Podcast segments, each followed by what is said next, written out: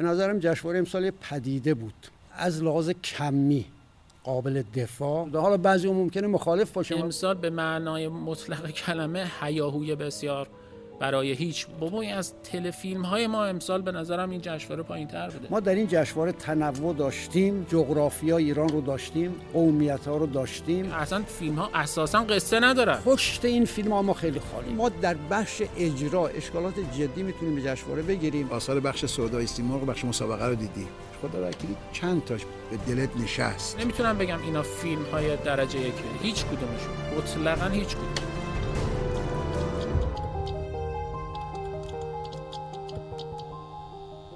با نام و یاد بخشنده بخشایشگر درود و مهر و احترام خدمت شما همراهان عزیز.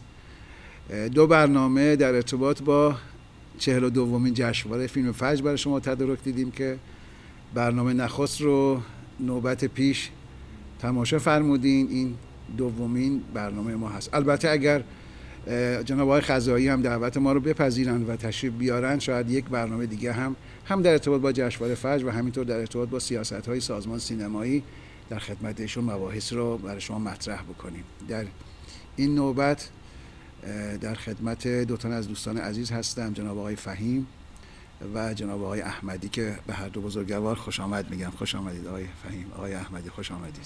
خب بدون مقدمه بریم سراغ جشنواره فیلم فجر 42 دومین دورش. می‌خوام از آقای فهیم شروع کنم. جناب آقای فهیم ارزیابی کلیتون رو اول بفرمایید که چگونه دیدید فیلم ها رو؟ خب جشنواره فیلم فجر تقریبا مثل همه سالهای دیگر به حال فراز و فرود داشت ضعیف داشت قوی داشت و اجرای قابل نقدی داشت و آثار قابل حمایتی داشت. اینا ولی در مجموع از سه منظر آقای نبوی من به جشنواره نگاه می‌کنم. همین کلی اول بگم که موضع نسبت به جشنواره روشن باشه. خب یکی نگاه از منظر تولیدات سینما ایران هست که به سازمان سینمایی مربوط میشه و زیر مجموعه هاشون نهادها و ارگان ها یعنی آثاری که تولید شده توسط سازمان سینمایی و سیاست ها و ریلگذاری اونا و از منظر سازمان جشنواره اگرچه سازمان نداریم ولی به هر حال مجموعه جشنواره و مدیریتش و از منظر درون مایه آثار و به لحاظ حالا کمی و کیفی. خب پس اگر بخوام از خود جشنواره شروع بکنم به نظرم جشنواره امسال پدیده بود. من فکر می‌کنم که اینجور جشنواره از لحاظ کمی قابل دفاع طی این سالها نداشتیم. یعنی من 39 دوره جشنواره رو باش بودم که سی دورش فعال بودم در حاشیه و متن جشنواره. نه دوره اول اولش خبرنگار بودم که به حال ولی سی دورش رو تقریبا میشه گفت یه کارهای بالاخره می‌کردم و همراه بودم و اینا. به جز دو سه دوره جشنواره در اواخر دوره اصلاحات یا یک سال اولی که دولت تغییر کرد که میشه اونجا دو سه دوره خاطر انگیز رو ما ازش اسم ببریم که برای همه ما فکر می‌کنم خاطره, خاطره هست و آثار خوب بودن و فیلمسازان خوبی اون دوره بودن.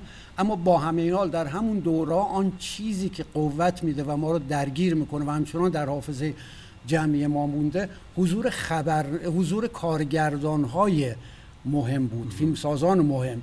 مثلا شما بگیرید از فرهادی بگیرید تا حاتمی کیا از بنی اعتماد بگیرید تا کیمیایی از ملا پور بگیرید تا مثلا حمید نژاد.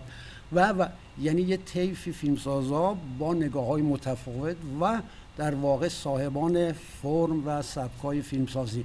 اما خود جشواره فاقد تنوع بود. یعنی ما در همون دو سه سال فیلم ها خلاصه می شدن در رویکردهای اجتماعی و گونه تینیجری. منظور تنوع فاقد تنوع ژانر بود. ژانر و حتی چیزهای دیگه جغرافیا ارزم به خدمت شما فولکلور و اما بعد از اون دیگه جشنواره در تمام سالات تقریبا با همین دست فرمون به اصطلاح معروف اومده جلو و خلاصه می در یکی دو گونه و با یکی دو تا روی کرد یا زیر ژانر. امسال به نظر من اولین دوره پس از همه این سالها بود که ما با یه رویدادی مواجه شدیم تحت عنوان جشنواره فجر که واجد ویژگی های قابل دفاع از این منظر بود. بس الان کیفی نیست. یعنی ما در این جشنواره خیلی جالب بود. جنایی داشتیم تاریخی داشتیم پلیسی داشتیم فولکلور داشتیم.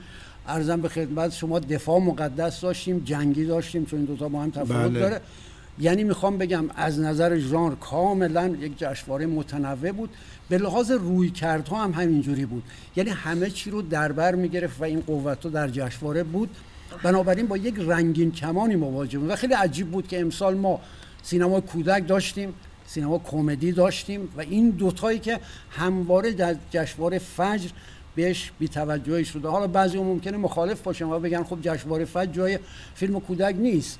اما کمدی چی بله. به هر حال بنابراین امسال ما انیمیشن هم که داشتیم. انیمیشن بله کودک نوجوان که میگم شما یعنی ما. چهار تا انیمیشن. داشتیم دو تا کودک نوجوان داشتیم شش تا چهار تا فیلم کمدی درام داشتیم بنابراین این مجموعه یک رنگین کمان متنوعی رو تدارک دیده بود برای جشنواره که همونجور که گفتم به نظر من از این نظر یک جشنواره ویژه و کاملا قابل دفاع و هر کسی بخواد بیاد بگه که اینا نبودن به نظرم پیدا نخواهد شد. یعنی حتما بر این در واقع تاکید من اونا هم تاکید خواهند کرد که آره جشنواره از این نظر قوتمند بود. اما اینکه از این ظرفیت و این پتانسیل و این قوت ها چه استفاده شد چگونه برگزار شد حالا دربارش صحبت خواهیم کرد. اما در بخش کیفی آره حالا ما ممکنه نگاهی که قرار هست داشته باشیم مثل ما. یعنی ما دو نوع سینما رو همواره مورد نقد ما بوده.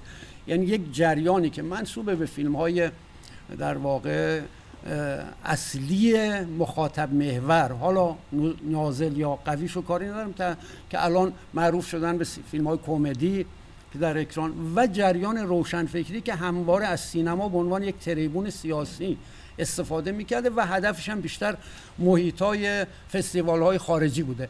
اما ماها به یک فیلم سینمای میانه اندیشه محور همواره نگاه داشتیم که این سینما در عینی که می‌خواهد معلفه های سرگرم کنندگی داشته باشه که مهمترین ویژگی سینما اینه که بتواند در درجه اول مخاطب خودش رو درگیر کنه و سرگرم کنه. در عینی که واجد این ویژگی است اما پشتش هم چیزی هست که وقتی مخاطب به سالن میاد یا فیلم رو می‌بینه دست خالی از سینما بیرون نمیره. درست. به هر صورت با خودش یه چیزی می‌بره. بنابراین این سینما همواره مورد به نظر من به عبارت یا تو نفی بوده و دفاع ازش نشده. لذا فیلمسازا هم لیز میخوردن جابجا می‌شدن. دائم بین این در واقع سه گرایش جابجا می‌شدن. امسال اینم جمع شده بود. تکلیفش تقریبا روشن بود. یعنی این نوع سینما باز تاکید دارم حالا بحث کیفیت الان ندارم. این نوع سینما کاملا دستچین شده بود و به جشنواره اومده بود و به نظر می اومد که خیلی سنجیده هست حالا همینجا یک کلمه میگم و بعد حالا بحث رو میدم دوباره به شما که. پشت این فیلم ها ما خیلی خالی بود. یعنی اون چیزی که برای باز من هموارم مهمه و فکر می‌کنم برای همه ما مهم بوده ببینید پشت فیلم ها خالی هست. یعنی فیلمسازان دیگر معلومه که برای آثارشون خون جگر نخوردن. دل به کار ندادن. دلشون رو همراه اثر نکردن. و اون زحمتی که باید بکشه رو نکشیدن. به عبارتی که بعضی فیلمسازان در جهان هم بودن که با هر اثری بخشی از خودشون روانه می‌کردن و پیر می‌شدن بابت این آثارشون ولی در این فیلم ها ما اینا رو نمی‌بینیم. به نظر میاد یک راحت طلبی فاقد جستجوی پژوهشگران بر این فیلم حاکمه به خصوص در ارتباط با زیست مردم ایران. یعنی مثلا میگیم کوتاه کنم دوباره در حتی فیلم های جنگی ما که از دفاع مقدس الان کمتر استفاده می‌کنم مثلا اون فیلم هایی که هم شما دوست داشتین هم من مثل مولا قلی پور بله. مثل فیلم های اولی حاتم کیا مثل آقای حمید نژاد مثل درویش دیگه ما از اون فیلم ها اینجا نمی‌بینیم دیگه زیست در واقع مقطع تاریخی دفاع مقدس در این فیلم ها نبوده من اصلا نمیگم که حالا باید الزاما فیلم ها مثلا میگیم یک بار خاصی رو با خودش هم کنه. نه. ولی وقتی ما یک فیلمی درباره مقطع تاریخی مثلا جنگ می‌سازیم اون فیلم باید فاقد سانسور زیست مردم یا رزمندگان اون مقطع بشه خیلی کوتاه همین رو اشاره کنم. دیگه از کدهای دفاع مقدس در این سینما خبری نیست. از کلیدواژه های دفاع مقدس خبری نیست. شما دیگه در سینمای دفاع مقدس کلیدواژه یا زهرا نمیشنوی. این سانسور دیگه. ببینید خب فیلم جنگی بله. یعنی فیلمسازان آمدن به سمت این رفتن از نظر تکنولوژی به عبارتی دارن واقع نمایی می‌کنن. یعنی دارن با این قدرت تکنولوژی جدید و تسلطشون بر تکنیک مستند جنگ رو ارائه می‌کنن. خون خون ریزی کشتار زدن همه چیزهایی که در جنگ واقعی است و به شدت هم تکان دهنده و در چیز هست در واقع عجیبه و خیلی اینا رو دارن خوب در میارن بچه ها فیلم سازا اما بخش اصلی سینما رو در اون مقطع تاریخی که مربوط به زیست اون آدم هاست که هم همیشه در فیلم ها در دنیا اینجوره که این آدما هستن که وقتی خوب پرداخت میشن یک اثر رو جلو می‌برن در دل قصه. این در واقع اصلی ترین فاکتورها حذف شده سانسور میشه. در گرایش دیگر سینما هم این حذفیات وجود داره. یعنی بخشی از اینا داره از سینما رخت برمیبنده که اونا هست که فیلم رو فیلم دلچسب ما می‌کنه. بله ممنونم. آقای احمدی عزیز شما هم برای مقدمه ارزیابی بفرمایید نگاهتون رو. هر جا هم که با آقای فهیم اختلاف نظر دارید یا هم داستان هستید رو اونم تاکید بکنید. بسم الله الرحمن الرحیم. به نظر اون طبقه بندی که جناب آقای فهیم داشتن خیلی درست بود تو بحث اینکه ما چه ارزیابی می‌تونیم داشته باشیم از بخش های مختلف یک جشنواره. یعنی بخشش که بالاخره مدیریت و اجرای جشنواره بودی بخش فیلم ها و محتوای جشنواره. و این به نظرم خیلی می‌تونه نقطه شروع خوبی باشه برای اینکه ما به جشنواره امسال ورود پیدا بکنیم. اما یعنی یک کمی به نظرم تردید وجود داره در ارزیابی موفق این جشنواره. حداقل من اینطوری می‌بینم. یعنی درسته که ما می‌تونیم بگیم که تنوع ژانرها اینا خیلی خوب بود و اینا و بعضی از مسائل دیگه وجود داشتش که مثلا شاید سالها و دورهای گذشته کمتر بوده. اما خب این که چی؟ مثلا چه دستاوردی داشت؟ من دوست دارم که من الان تقریبا 8 ساله که جشنواره فجر رو خیلی جدی دنبال می‌کنم. این حداقل تو این سالها کم و بیش حداقل 7 8 10 تا فیلم جشنواره رو میرم می‌بینم. یعنی حداقلش. یه،, یه سال مثلا همه فیلم ها رو دیدم یه سال 7 تا دیدم یه سال 15 تا دیدم. اما اون چیزی که الان من امسال برداشت کردم از جشنواره فجر سینمای ایران بدون تعارف بخوام عرض بکنم امسال به معنای مطلق کلمه حیاهوی بسیار برای هیچ بود. این همه سر و صدا و نمی‌دونم بالاخره تبلیغات و برو بیا و خدم و حشم و نمی‌دونم از خیلی قبلتر به هر حال تو فضای رسانه‌ای برای این ماجرا تبلیغات کردم. بعد ما رفتیم توی جشنواره مثلا روز اول دیدیم که تقریبا هیچ فیلم جالب بود. حالا من از منظر سینماییش دارم نگاه می‌کنم حالا درسته این خیلی چیزایی که در حاشیه قصه می‌تونه اتفاق بیفته خیلی مهمه. اما من از منظر filmic و سینمایی دارم نگاه می‌کنم. میگم هیچ اتفاقی نیفتاد. روز دوم میگم تقریبا هیچ اتفاقی نیفتاد. روز سوم اصلا دیگه من دیگه یواش یواش داشتم قاطی می‌کردم. یعنی من روز اول شروع کردم مثلا خودم هم تو فضای جشنواره مثلا تو page خودم مثلا این استوری میذاشتم مثلا این فیلمو دیدم این فیلمو دیدم. حالا خوب نبود حالا اون بعد نبود مثلا اونم بعد اومدم روز چهارم پنجم دیدم هیچ چی دیگه نمی‌تونم بذارم. مثلا من من احساس کردم که من دارم خیلی قور می‌زنم. بعد یه جایی حتی به یه مرحله رسیدم که روزهای آخر دیدم که نکنه واقعا اشکال از منه. یعنی من نمی‌فهمم فیلم رو. این قطعا اینطوریه دیگه. یعنی دیگه تو مثلا اگه 8 روز 9 روز داری فیلم می‌بینی تقریبا فیلمی ندیدی که تو رو تحت تاثیر قرار بده یا از منظر کسایی که بالاخره جدی به سینما نگاه می‌کنن یعنی بگن که مثلا به تعبیر بنوئل چشم سفید سینما این اتفاق بیفته چشم سفید سینما هیچی برو بابا بذار مثلا در متوسط جشنواره قبلی هم ما نداشتیم یه همچین فیلمی که من حداقل بگم که نه خوب بود. این واقعا ارزش اینو داشتش که من خب اومدم دیدم. و حداقلش اینه که منو به فکر فرو می‌بره. بعدش که از سالن میرم بیرون میرم خونه به این فیلمه دارم فکر می‌کنم. اصلا این خبرها نبود. یعنی حتی در بدترین ادوار جشنواره گذشته که حداقل من می‌تونم بگم. حالا من قدیم ترا رو خب خیلی دقیق نگاه نمی‌کردم. اما به هر حال ما فیلم ها رو می‌دیدیم بعدا. می‌دیدیم که مثلا چه کارایی داره میاد تو جشنواره داره بالاخره برای اولین بار نمایش داده میشه و اون عالمی که داره اون می‌سازه رو بالاخره من درک می‌کردم. اما امسال واقعا یه همچین حسی نداشتم. میگم مثلا به این نتیجه رسیدم که شاید مشکل از منه. واقعا من دیگه نمی‌فهمم فیلم. یعنی یه مختصات و موقعیت های ایجاد شدش که من به بعضی دیگه هم می‌گفتم که من نمی‌دونم واقعا حتی یکی از بچه ها که من این رو تعریف می‌کردم می‌گفت تو قرب زده شدی. چون که تو این مدت حالا بعد از این ماجرایی که اتفاق افتاده اینا تو نشستی خیلی فیلم نگاه کردی. حالا بیشترش هم فیلم های خارجی اینا دیدی. این ذائقت عوض شده. و واقعا من به این خیلی فکر کردم که حت احتمالا این من ذائقم عوض شده دیگه. یعنی اصلا این چیزایی که من امسال دیدم اگه بخوام مقایسه بکنم یه چیزی داشته باشم نسبتی برقرار کنم میگم که بابا این از تلفیلم های ما امسال به نظرم این جشنواره پایین تر بوده. یعنی چند سال پیش که شما دوستان خودتون داوران بخش تلفیلم جشنواره سیما بودید احتمالا تلفیلم های صدا سیما که همشون هم لو باجت بودن و باید بودجه خیلی محدود کمی و با, با اکثرشان با نابازیگر و با یه تیم تولید خیلی حداقلی چون سینمایی که داشتن کار خودشونو می‌کردن سریالا داشتن کار خودشون می‌کردن. کسایی که داشتن یه کمی فضای هنر تجربه ای بودن داشتن تلفیلم میساختن. اما واقعا شما خیلی کارهای جدی تری می‌دیدی. یعنی به هم چه به لحاظ تکنیک و فرم و چه به لحاظ محتوا کار جدی می‌دیدی. من اساس بعد به این مثلا حتی به این نقطه رسیدم که حالا برای شما یه توضیح دادم که آیا اساسا ما سینما اصلا برامون جدیه واقعا؟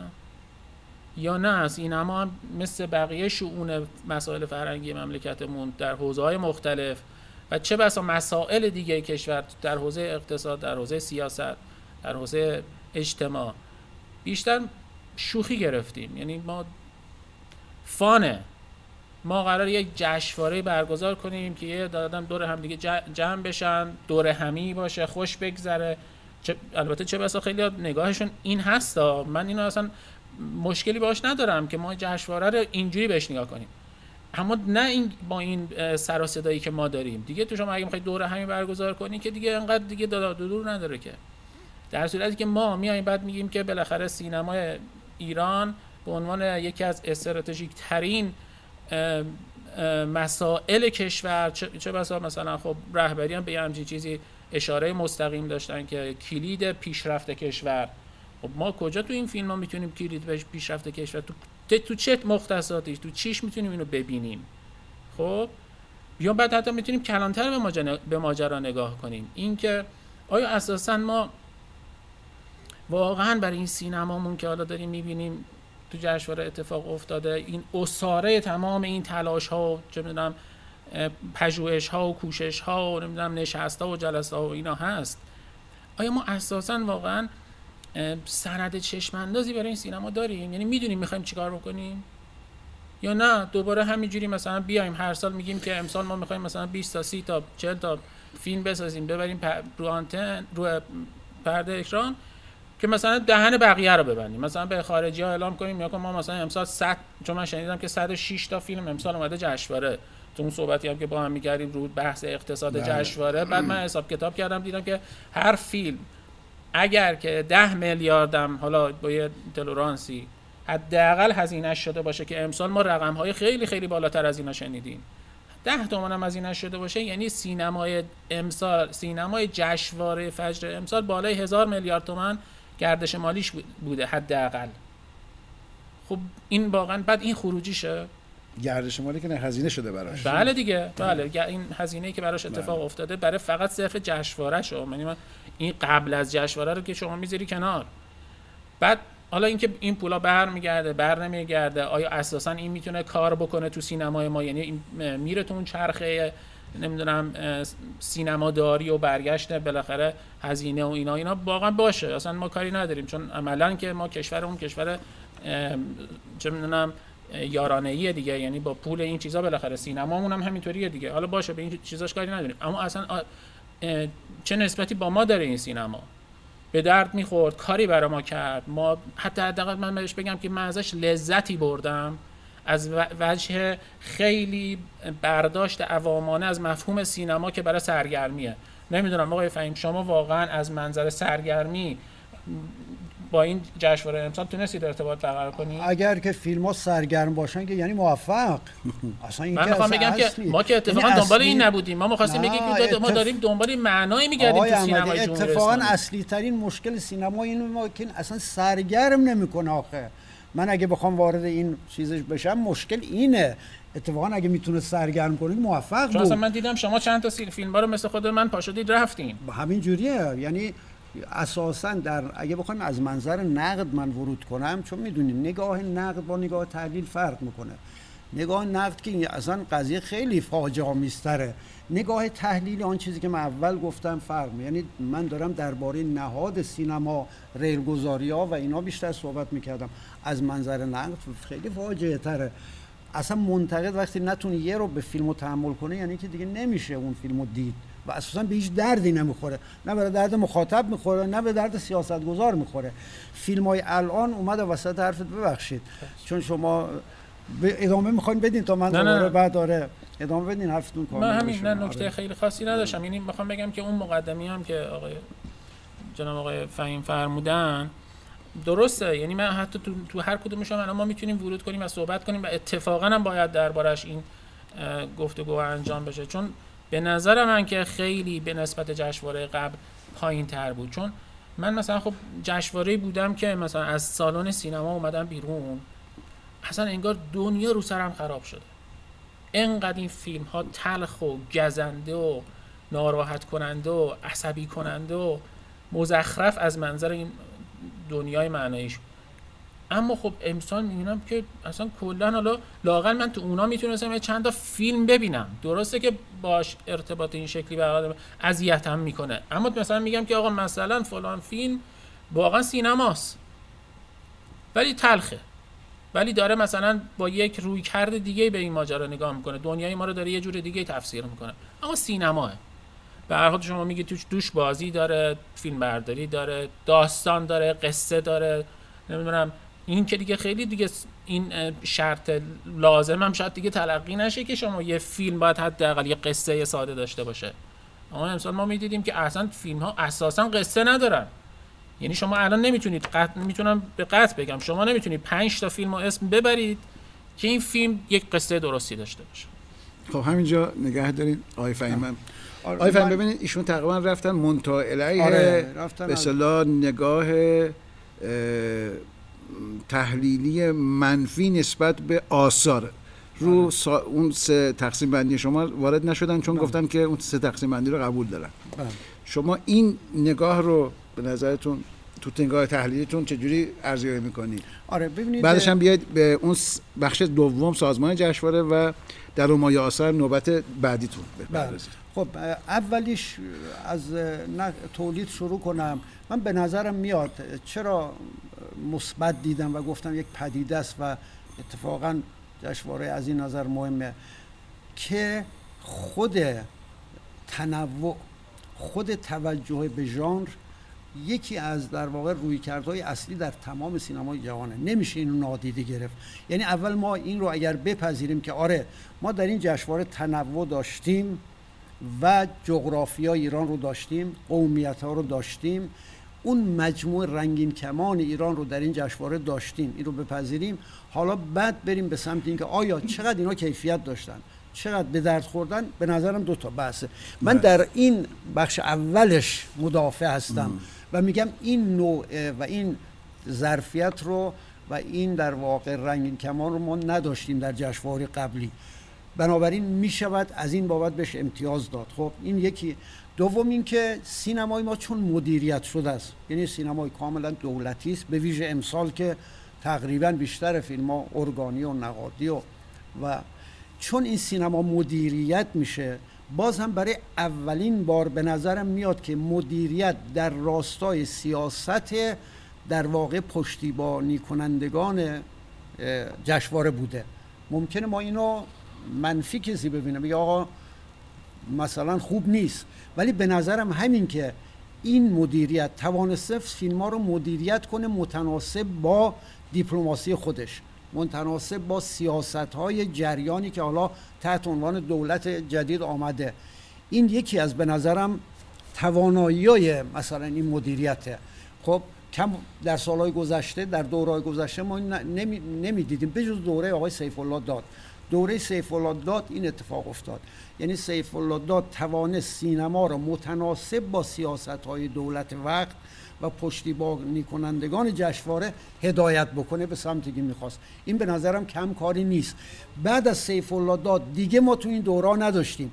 این در واقع یک جوری پاندول عمل کردن این ور افتادن اون ور افتادن معلوم نیست سینما رو اصلا برای چی می‌خوان. همواره وجود داشته.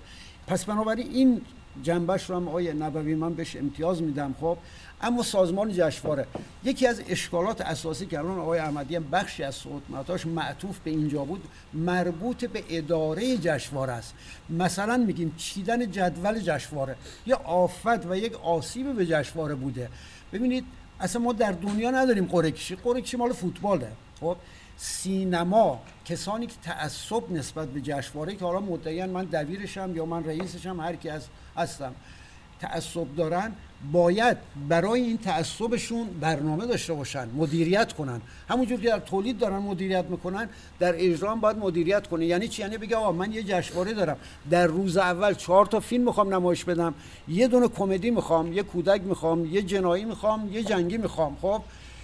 طوری بچینم که روز اول که آقای احمدی وارد جشنواره میشه در واقع تو به تو ذوقش نخوره. یه دفعه با سه تا فیلم مواجه بشه که از همون ابتدا دیگه نسبت به جشنواره نظرش تغییر کنه و بره اصلا چه بسا نیاد. و بعضیا بودن واقعا همینجوری بود. خب پس این یکی از اشکالاتی که به اجرا رفت پیدا می‌کنه. یعنی ما مثلا اگر 5 تا 6 تا در بین 33 تا فیلم فیلم بالای متوسط داشتیم از نظر من که داشتیم امسال. خب اگر اینا تقسیم می‌شد بین مثلا 6 روز یا 7 روز می‌تونست یک اتفاق دیگر رقم بزن. ما یک روز داشتیم که چهار تا فیلم بود که از هر چهار تا فیلم تقریبا همه راضی بودن. و اما در روزی بود که هر چهار تا فیلم فیلمایی بودن که کسی نمی‌تونست یه رو بشو تحمل کنه. و اصلا میپرسیدیم برای چه اومده تو جشنواره؟ واقعا نمیجور چرا باید فیلمی که پروانه ویدیویی داره مثلا با اصرار و با عجله برن تبدیلش کنن به فیلم سینمایی برای اینکه بیارن تو این جشنواله این نشون میده که تعصب قبلا سالهای گذشته بوده. اصلا آره. کاملا بوده. اما اینجا می‌خوام بگم چرا باید ما این کارو بکنیم که بشه 33 تا فیلم؟ یه موقع از شما می‌بینی یه ویدیو یه فیلم ویدیو است که با قوت های لازم قابلیت های لازم آره داره. یعنی قابل دفاع بله اصلا حقش هم هست. ولی یه وقت شما می‌بینی که داری یه فیلمی تلاش می‌کنی پروانه ویدیوش تبدیل به سینمایی کنی برای اینکه بیاری تو این جشنواره که مثلا آمار ببری بالا. خب چرا باید 33 تا باشه؟ می‌تونه 32 تا باشه. می‌تونه 31 باشه خب؟ پس بنابراین می‌خوام میگم این اشکالات در یک چیدمان جدول که خیلی این چیدمان جدول نه امسال دو سه سال دارین آسیب و جدول می‌زنه قرعه کشیه دیگه. یه دفعه چهار تا فیلم خوب میفته تو یه روزی و دبیر جشنواره باید مقاومت کنه مسئولیت بپذیره در برابر انتقادات بیسته و بگه من تشخیص میدم که این چهار تا فیلم و تو چهار روز نمایش داده بشه نه خب این که اتفاق نیفتاده. خب پس بنابراین ما در بخش اجرا اشکالات جدی می‌تونیم به جشنواره بگیریم که حالا زیاده که اگه بخوام بگم فیلم های ناقصی که وارد نمایش شدن که اینا بعضی مثلا ورژناش با پرده سبز نمایش داده شد مثل فیلم های جعفری جوزانی مثل دو تا فیلم نه دو تا فیلم بوده. خب به هر حال شما در یه جشنواره که سی تا فیلمه یه دونه زیاده. کم نیست که شما مثلا با پرده سبز فیلم رو برید تماشا کنی. یا سانسا در واقع عقب جلو شدن و در سینمای مردمی که خیلی اتفاق میافتاد که کسانی بلیت گرفتن اصلا تو اون سانس فیلم نمی‌رسیده. یا به سانس دیگه. یا پذیرش فیلم ناقص مثل فیلم بی بدن فیلمی که در واقع با 20 تا پلان کم هیئت انتخاب فیلم رو می‌بینه. پذیرش می‌کنه. بیا توی جشنواره. بعد که فیلم کامل میشه هنوز فیلم برداریش تمام نشده. ما می‌بینیم فیلم اگر کامل می‌دیدن لیاقتش بود که در بخش سیمرغ نمایش داده بشه. چرا باید فیلم با کم بوده 20 تا پلان شما ببینی؟ من خودم همون ورژن رو رفتم دیدم با آقای کاظمی دانش کاظمی. شماره گذاری شده بود. نوشته شماره مثلا 15 اینجا آقای نبوی وارد حمام 20 میشه. پلان یا 20 سکانس؟ نه 20 پلان. عجب. پلان آره بله. مثلا نوشته اینجا مثلا محمد تقی فهیم وارد مثلا جکوزی می شود مثلا میگم بله. یا اینجا در بسته می شود یا اینجا چک می‌زند تو گوشش. خب این دیدن اینجور فیلمی شما انتخابش برای جشنواره.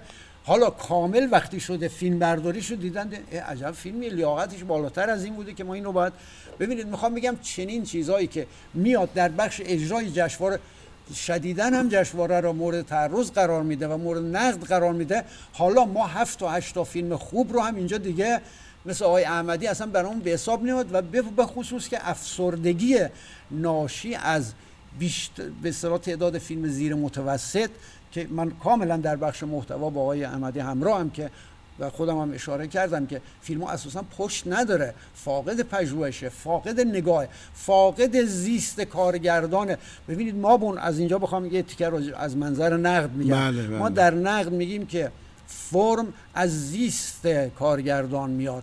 اگر در زیست کارگردان نباشد در فیلم جلوه پیدا نمی‌کنه. بنابراین کارگردانی که حالا همه چیش تغییر کرده زیست خودش تغییر کرده حالا به سمت پژوهش نمیره تحقیق نمی‌کنه رو فیلمنامه کار نمی‌کنن. در واقع چکشکاری لازم نمیشه آقای نبوی شما می‌دانید که در هالیوود برای هر رشته ای در فیلمنامه یک کارشناس میدن بله. مثلا میارن فیلمنامه رو میدن با آقای نبوی میگن آقا نبوی شما منتقدی فقط از منظر زیبایی شناسی رو اون کار کن درست. آقای احمدی شما مدیری اینجا ما دو تا کاراکتر مدیریت داریم. فقط اینو شما ببر روی این شخصیت ها کار کن. فهیم تو مثلا ببینید اینجا اصلا نداریم چنین چیزی. در بخش فیلمنامه کمترین هزینه میشه. کمترین مشاوره ها میشه. خب اینو البته تو بخش تولیده. حالا پس می‌خوام بگم وقتی ما تو اجرا فیلم ناقص میپذیریم. در جدول به هم ریختگی داریم. روز اول سه تا فیلم ضعیف رو می‌ذاریم توی اکران جشنواره. و بعد حالا سال هم که سال بدیه. هنوز تحریم تاثیرش رو جشنواره هست. هنوز در واقع آثار بد پارسال در واقع وجود داره. همه اینو دست به دست هم میده. ما مواجه میشیم با یه جشنواره که علیرغم این تنوعی که به نظر من امتیاز داره در همین دنیا همینجوره. ببینید اینجوری فکر نکنیم که اگر در هالیوود ما 20 تا 25 تا فیلم در اسکار در مراسم اسکار یا در فستیوال کن در سال می‌بینیم. یعنی همه فیلم ها اون کشور همینان نه 800 تا فیلم در آمریکا ساخته میشه. 750 تاش آشغال دور میریزن. یعنی اگه ما ببینیم نمی‌تونیم تحمل کنیم. خب 50 تا فیلم بهتر میاد که 30 تاش میاد توی مراسم اسکار که از اون 30 تا تازه ما 10 تاش باز خوشمون میاد. در کنم همین اتفاق میفته خب حالا ما اینجا اومدیم رسیدیم به 30 تا فیلم. همینا رو خراب می‌کنیم در بخش اجرا. نابودش می‌کنیم. یعنی کاری بلای سرش میاریم که همین امتیازی که حداقل فهیم تا اینجا باش بله، موافقه بله. همین رو هم در واقع از حیث انتفاع میندازیمش که نتونه لذت ببره ازش. دست شما خب آقای احمدی خدا وکیلی از مجموع آثاری که دیدی چون با هم صحبت کردیم گفتیم تقریبا همه کارا رو همه بخ... آثار بخش سودای سیمرغ بخش مسابقه رو دیدی. خدا وکیلی چند تاش به دلت نشست؟ علیرغم همه اون تلخی های روز اول روز دوم روز سوم. چون این من- نکته که آقای فهیم میگن بسیار نکته درستیه. هممون سالهای سال در این زمینه صحبت می‌کنیم. میگیم آقا وقتی می‌گوییم هالیوود به عنوان بزرگترین صاحب صنعت در سینما حالا هالیوود و بالیوود این رقابت ها رو دارن به لحاظ وجه صنعتیشون دیگه خب؟ حالا چین و کره جنوبی هم یواش یواش دارن خیلی جدی میان. پر سرعت هم دارن میان. البته خیلی فاصله دارن ولی پر سرعت دارن میان. در سینمای نظام استدیو هم انصافا از مجموع همین آثاری که تعدادی که گفتن و گاهی اوقات 700 تاست گاهی اوقات در سال هزار تا هم میشه. بله. همه آثار یه درصدی از آثار اون برجستگی خاص رو دارن. حالا شما از این سی و اندی فیلمی که در بخش مسابقه اهم سودا و بخش فیلم های اول دیدین. چند تاش بود که به دلتون؟ به عنوان کسی که هم فوق لیسانس سینما دارید هم سالها دارید تو این حوزه فعالیت می‌کنید فیلمنامه نوشتین و چند تا نقطه. خب باید با دورهای قبل مقایسه کنم. می‌دونید مثلا میگم که خب من تو هر سال بالاخره من حداقل دو سه تا فیلم خوب می‌دیدم. یعنی اگه بخوام بگم از منظر سینماییش نه فکر می‌کنم 7 8 تا فیلم خوب می‌دیدم تقریبا. آه. یعنی به حداقل اینکه من ترغیب می‌کرد که مثلا برم دوباره این فیلم رو ببینم. یا بعدا که اومد رو پرده برم ببینم یا بعدا مثلا به شکل دیگه ای مثلا این فیلم رو ببینم. چون ممکنه یه نکاتی داشت که احتمالا من می‌تونستم ازش استفاده کنم. از این منظر. اما حقیقتا بخوام بگم امسال شاید دو سه تا فیلم دیدم که حالا مثلا می‌تونم بگم که یه کمی خب حالا بعد نبود. ارزش این که تو سالن نشستم و داشت و خب خوب بود خوب بود.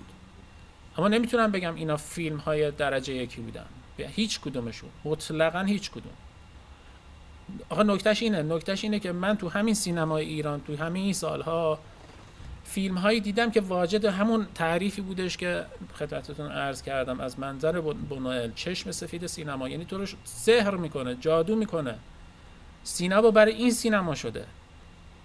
نه برای مثلا اینکه بیای مثلا فقط یه وقتی بگذرونی و بقیه هم که مثلا پشت سری چیپس بخوره و بغل با تلفن از اول تا آخر صحبت کنه. یا یک خیلی تعداد زیادی از افرادی که دو سالن نشستن همه گوشی ها اینجوری دستشون.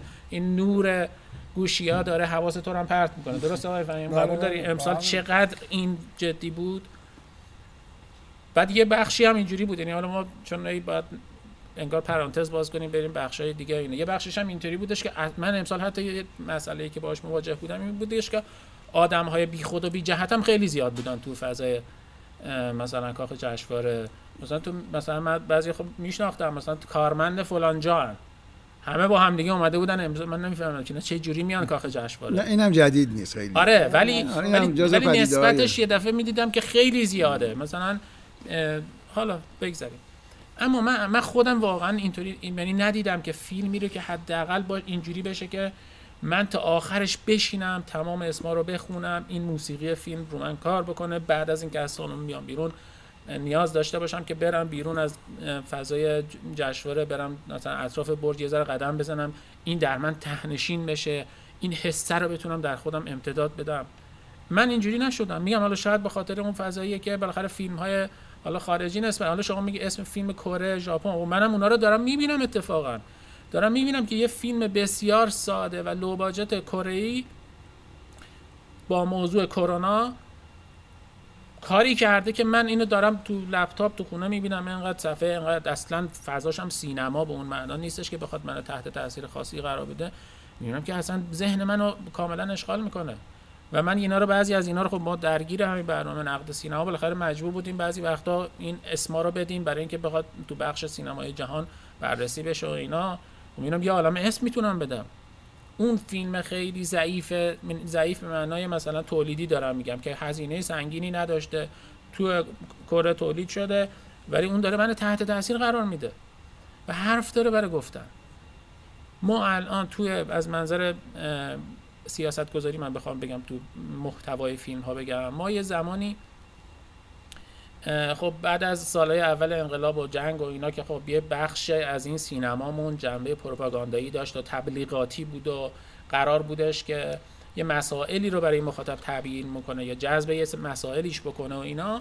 بعدا خب ما یه هر دوره یک مسئله ای داشتیم تو سینما. مثلا یه دوره فیلم های روشنفکری یه دوره مثلا فیلم های نمی‌دونم حالا سیاه و نمی‌دونم دارک و اینا بوده. یه دوره مثلا به این سمت رفتیم فیلم های معناگرا و اینا. بعد یه دوره برامون خیلی مهم شدش که فیلم هامون حتما پیام داشته باشن.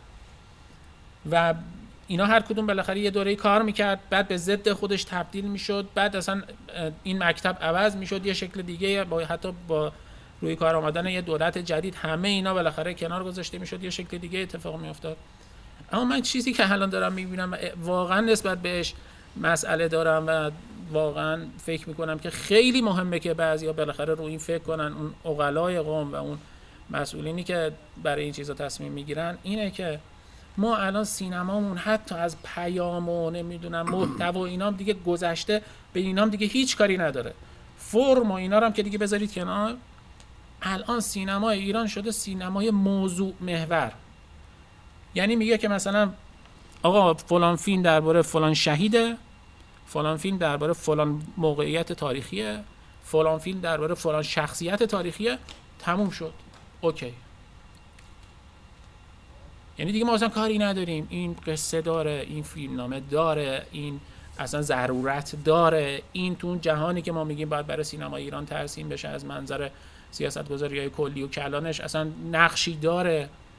دیگه با اینا اصلا دیگه کاری نداریم. فقط داریم میگیم که خب من خودم به شما گفتم من دیگه واقعا تصمیم جدی گرفتم. می‌دونم که حرف ما به جایی به اون معنا که آقا یه سیاست گذاری بیاد به این نتیجه برسه که آقا با سیاست سختگیرانه تری نسبت به این فیلم های شهدایی بخواد ورود کنه. اما برای خودم این تصمیم رو گرفتم که دیگه هیچ فیلمی که درباره این شخصیت های این شکلی هست چه تاریخی چه مثلا شهدای دفاع مقدس اینا به هیچ عنوان دیگه نرم ببینید خب.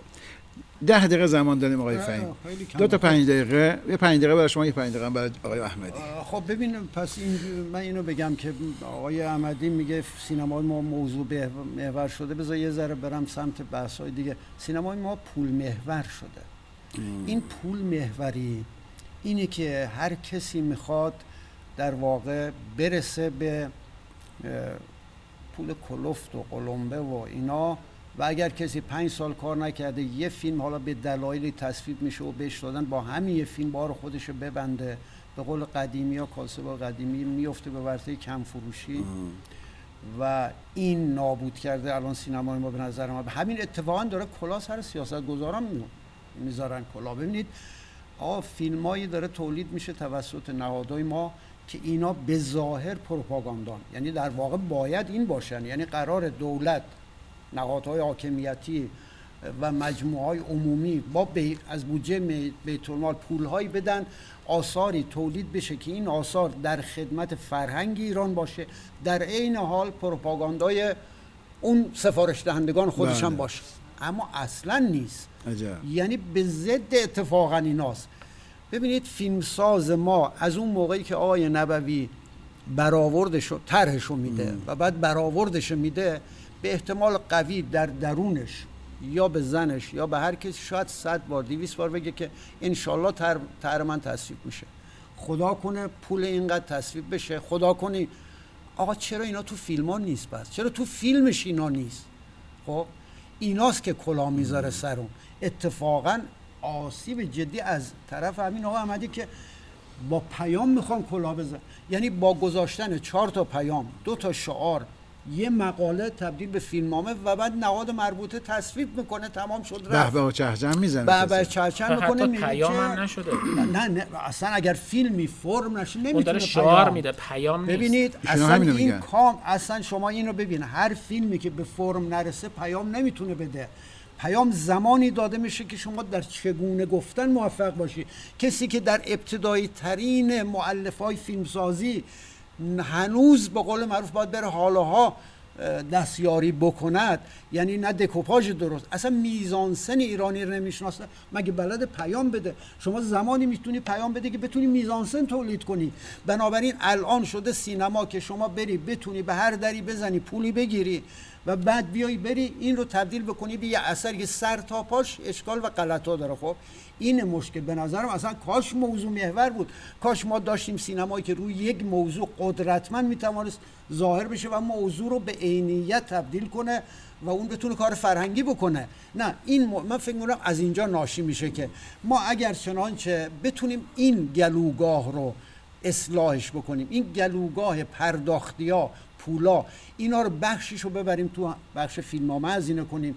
تو با این قسمت ها از کارشناسی ها خوب استفاده کنیم.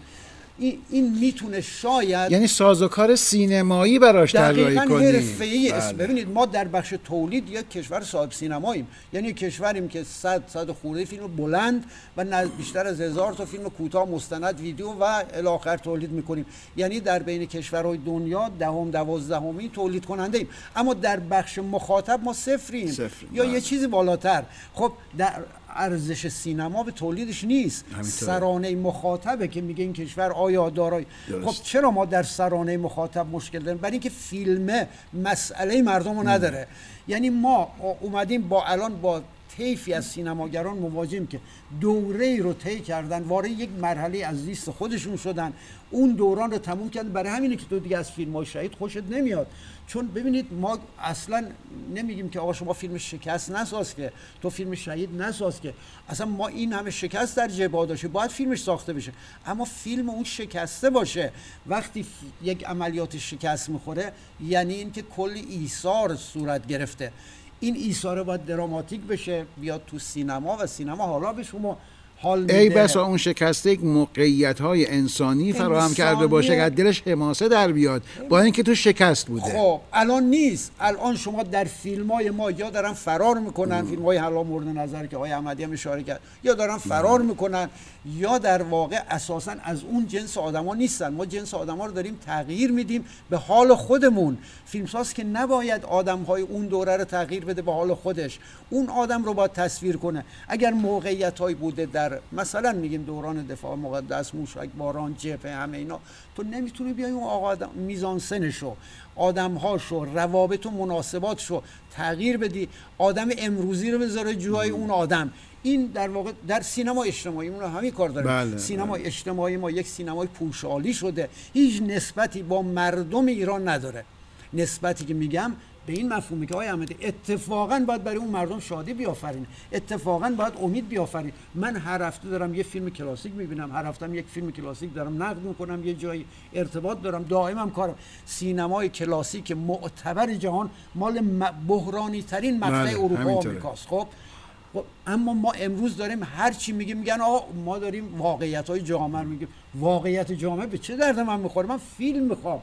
فیلم باید از واقعیت بله بگیره اما باید دراماتیزه به نفع بله. مخاطبش بشه نه اینکه باج بده اما برای مخاطب باشه تفریح براش بیافرینه سرگرمی بیافرینه جهان بسازد. سینمای ما جهان نداره. یعنی در یکی از این فیلم ها ما نمی‌تونیم یک جهانی ببینیم یا درک کنیم یا ارتباط بگیریم که اون جهان من جوون رو من جوونی که الان هستم رو در واقع تبدیل یک. آدم بله وقت ما بله. آقای احمدی عزیز با توجه به این زمان من فکر می‌کنم که خیلی نشه بعضی از این موارد رو بست داد و یه کمی نگاه تحلیلی تری بهش دا- داشت. و ترجیح میدم که فقط به چند تا تیتر در اون حدی که الان در این موقع شب به ذهنم برسه بله. اشاره بکنم. و ممکنه حالا بالاخره ناقص بمونه ولی در این حد مثلا فقط بهش اشاره کنم. یکی درباره این نهادها و جاهایی که آقای فهیم هم اشاره کردن که اینا دارن در حقیقت تو سینما الان دارن در این تولید رو انجام میدن.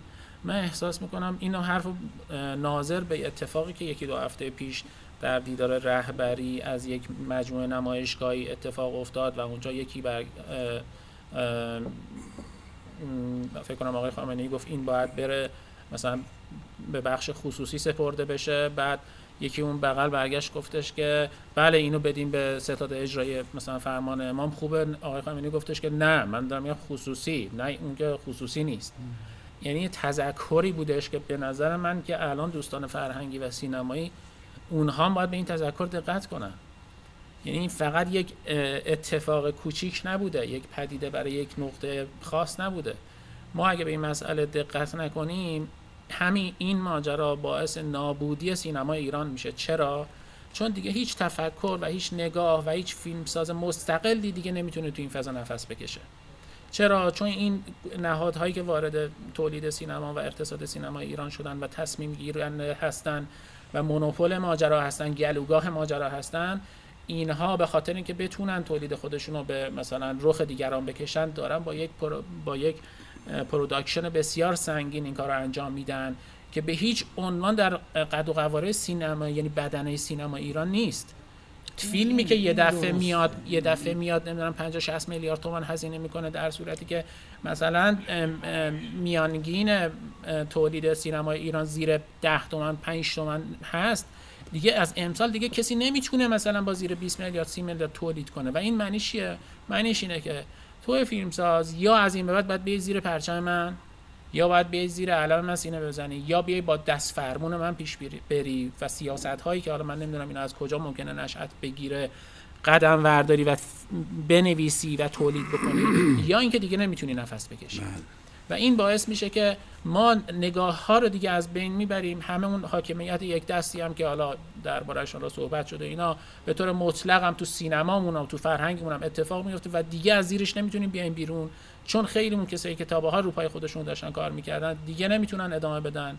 همشون باید تخته کنن برن کنار.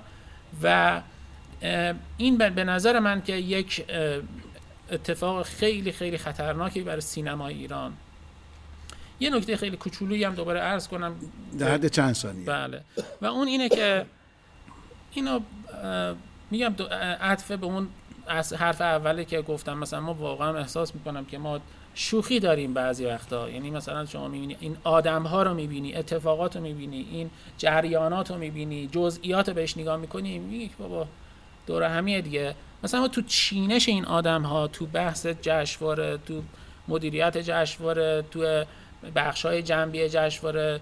حتی تو بخشی که مثلا ما قراره جایزه بدیم و اینا خیلی دست کم گرفتیم. یعنی ما یه جوری الان داریم جایزه میدیم که تقریبا همه دلشون خوش باشه.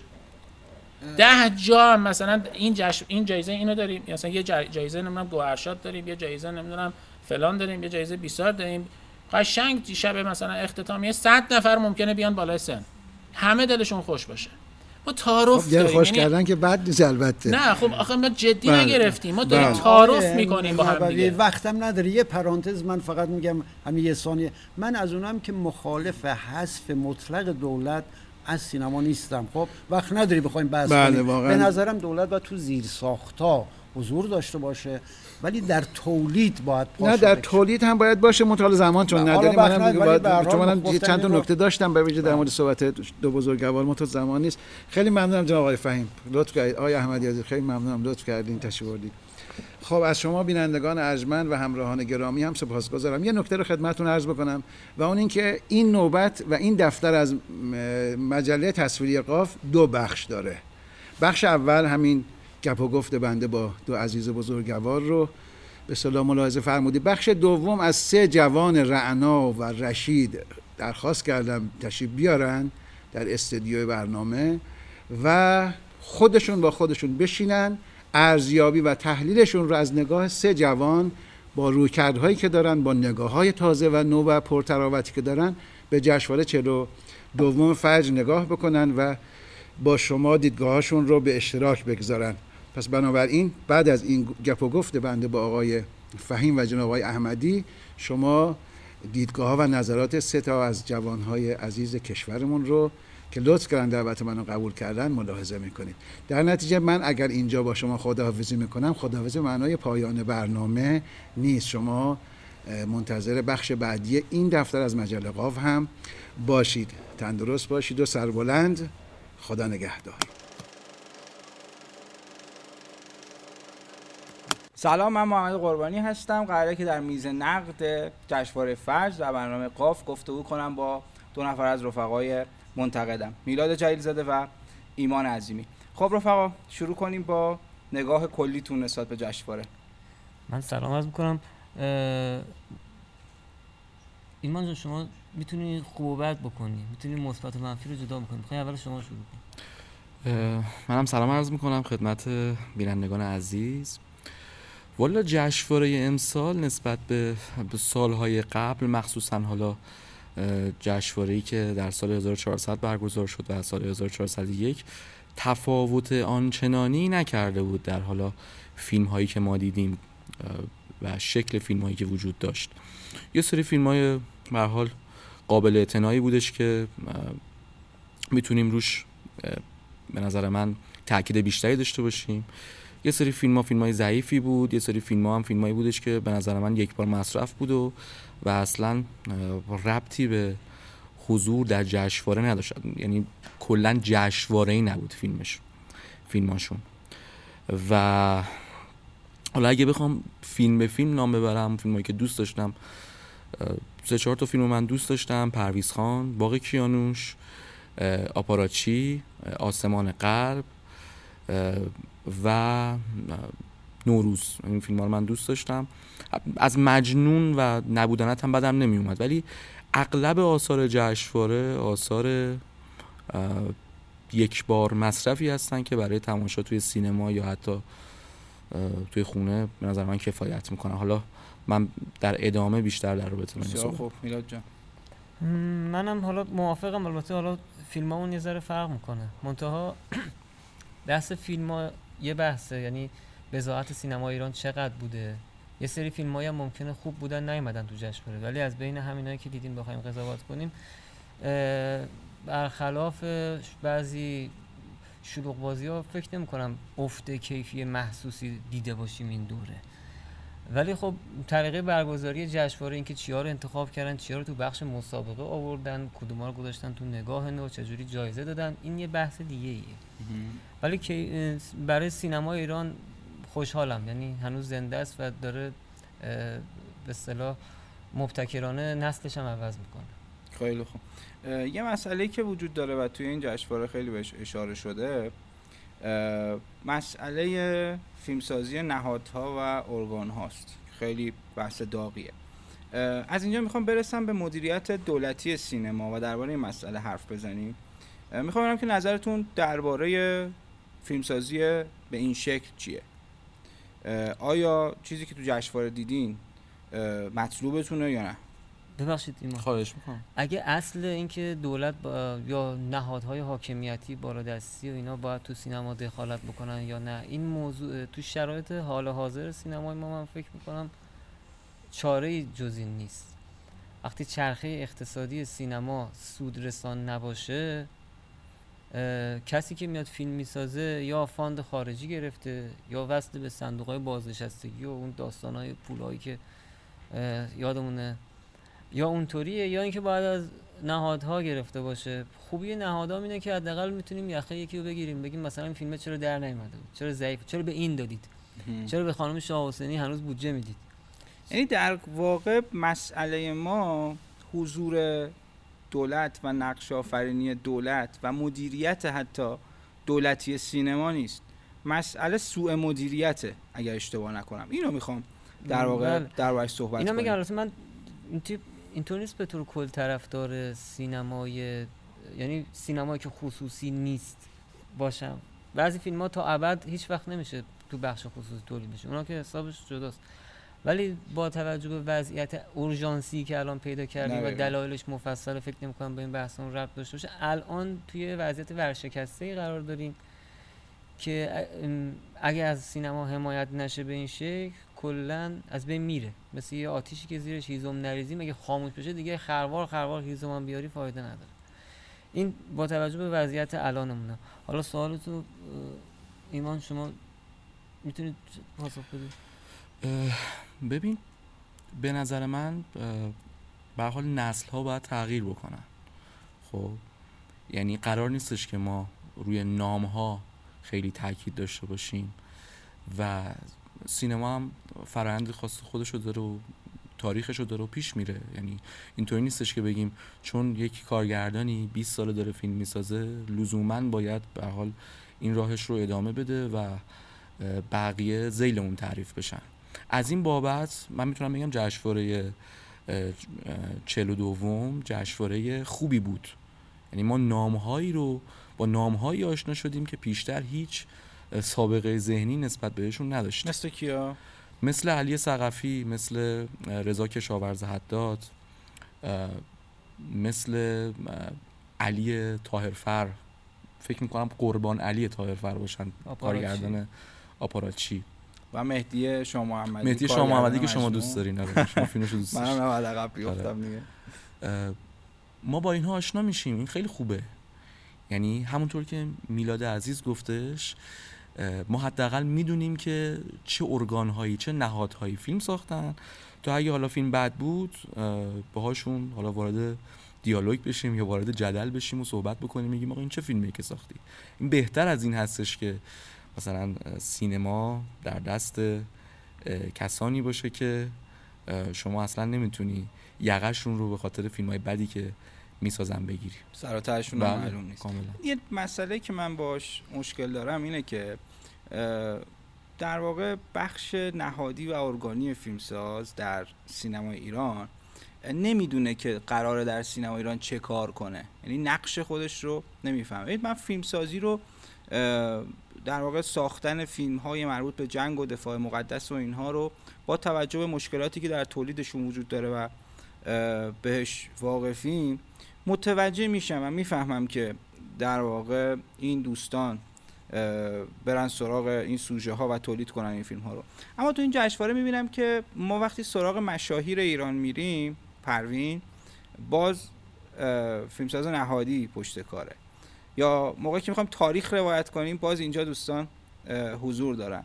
یا مثلا جایی که قرار در واقع اعتقادات مردم ایران فیلم ساخته بشه مثل آبی روشن فیلم فارسی که دیدیم توی جشنواره. باز این دوستان حضور دارن. حتی تو سینمای کمدی که ما این همه سال گفتیم که مبتزل فلان ضد خانواده است غیره و غیره ما می‌بینیم که باز بنیادها و دوستان در واقع فیلمساز ارگان های فیلمساز بنیادهای فیلمساز تو اینجا هم حضور دارن. این مسئله یه ذره برای من غیر قابل فهمه. می‌خوام در این صحبت کنید که به نظرتون آیا اصلا برنامه وجود داره برای فیلمسازی نزد این بزرگواران. یعنی اتفاق معناداری در این سالهایی که فیلمسازی ارگانی داریم شما می‌بینید. یعنی یک روندی می‌بینید که ملموس باشه و بفهمیم که حالا نگاه اینه. نگاه و سیاست سیاست گذاری و مدیریت اینه در سینما ایران. شما فکر می‌کنید باید یه برنامه ای باشه؟ یعنی جهت باید بدن من نگاه هم اینه. یعنی اینکه ما حالا خیلی خوب میگیم سینما خصوصی نمی‌تونه باشه با توجه به شرایطی که داریم. حالا می‌خوایم یک مدیریتی داشته باشیم. یک بودجه ای داریم و قراره که مدیریت دولتی یا ارگانی یا هر چیز دیگه ای داشته باشیم. حالا باید ببینیم که از سینما چی می‌خوایم. ما جریانی رو می‌شناسیم که در زمینه اقتصاد فرهنگ هنر و غیره مدعی بودن که گوشه نشینن و اگر بیان تو متن و کار رو دست بگیرن تحول ایجاد می‌کنن. من مثلا اینه که این تحول رو نمی‌بینم در سینمای ایران. اگر که ویترین سینما ایران جشنواره باشه و این جشنواره سه سال اخیری که میبینیمش. می‌خوام ببینم که مدیریت می‌بینید در در واقع فیلمسازی ارگان ها و فیلمسازی دولتی به صورت کلی.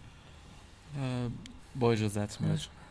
ببین به نظر من ما در ابتدای اصلا سینمامون پس از انقلاب هیچ بنیان تئوریکی نداشتیم که انان کار رو دستش بگیره و بیاد جلو و به حال سینما رو یک هویتی بهش ببخشه و اون رو نمایندگی بکنه. چیزی که ما دیدیم این که افراد این افراد هستند که تصمیم می‌گیرند سینمای ایران چه راهی رو دنبال بکنه؟ یه دوران آقای بهشتی و انواره یه دوران آقای سیف الله داده یه دوران آقای خزایی به طور مثال. و الان هم همونه. یعنی شما الان توی جشنواره ترکیب فیلم رو که نگاه می‌کنی یا به حال فارابی فیلم رو ساخته یا اوج ساخته یا حالا حوزه هنری ساخته و اینها.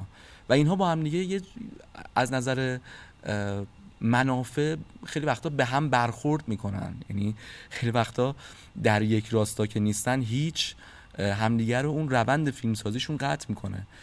من به نظر من این اشخاص هستن که تصمیم می‌گیرن که سینما ایران به چرایی رو دنبال بکنه. همونطور که مثلا در گذشته تصمیم گرفتن که سینمای ایران در یک محیط بسته ای فیلماش روایت بشه و پیش بره. با یه سری آره با یه سری به حال فاندایی که می‌گرفتن. الان هم تصمیم گرفتن که به سمت این برن که به حال یه سری از این نهادهایی که ما می‌شناسیم کارو پیش ببرن. و این ایراد به سینمای ایران وارده از ابتدای به حال شکلگیری سینمای پس از انقلاب تا الان. این من مثلا چیه؟ مثلا اینه که شما خب یه نگاه تجاری باید داشته باشید به سینما. بعد میاد تو جشنواره می‌بینی که فیلم ده ها میلیاردی داری. که خیلی خرج تولید شده و مطمئنیم ما که دخل و خرج به هم نخواهد خواند و فیلم نمی‌تونه بفروشه. پس شما نگاه تجاری به سینما نداری ما میریم سراغ این که خب حالا بالاخره یک نگاه دیگه یک نگاه فرهنگی داشته باشیم به سینما. اینجا یه دوگانه می‌بینیم. یعنی می‌بینیم که فیلم هایی درباره مقاومت دفاع مقدس و غیره ساخته میشه که خب نمی‌تونه انتظارات رو برآورده کنه. یعنی مردم میگن که شهید ما نیست. این مثلا فیلم هالیوودیه. جنگ ما با جنگ های هالیوودی فرق داره. یا مثلا فیلم های کمدی می‌بینیم که حالا کمدی های مبتزلی در واقع. و تو گیشه رو میگید تو جشنواره در آره. یعنی می‌خوام ببینم که ما چه انتظاری از سینما داریم. نگاه تجاری داریم نگاه فرهنگی داریم چه نگاهی داریم؟ آیا نگاهی می‌بینید؟ شما برنامه می‌بینید؟ توقعی می‌بینید در این سینمای با مدیریت دولتی از سینما؟ یعنی تو بخش دولتی این باشه. والا تو گیشه که فیلم که الان ساخته میشه مدل اسلامی شده یه فیلم فارسی مثلا سال سی و هشته. یعنی بروز شده همونه.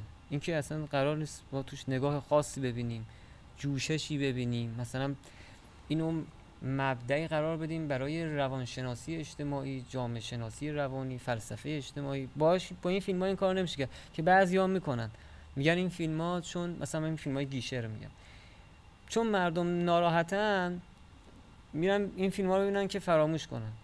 توی شرایط دیگه مردم چون مردم خیلی خوشحالن میرن می‌خوان برن بخندن. این فیلم ها همیشه همینجوری بوده. و به اصطلاح با مهندسی اکران هم همیشه بالا میموندن و هزار تا داستان اینطوری داره. منتها خب بریم تو جشنواره بیشتر میشه دید. یعنی یه خورده همین زیاد شدن پورتره خودش نشانه است.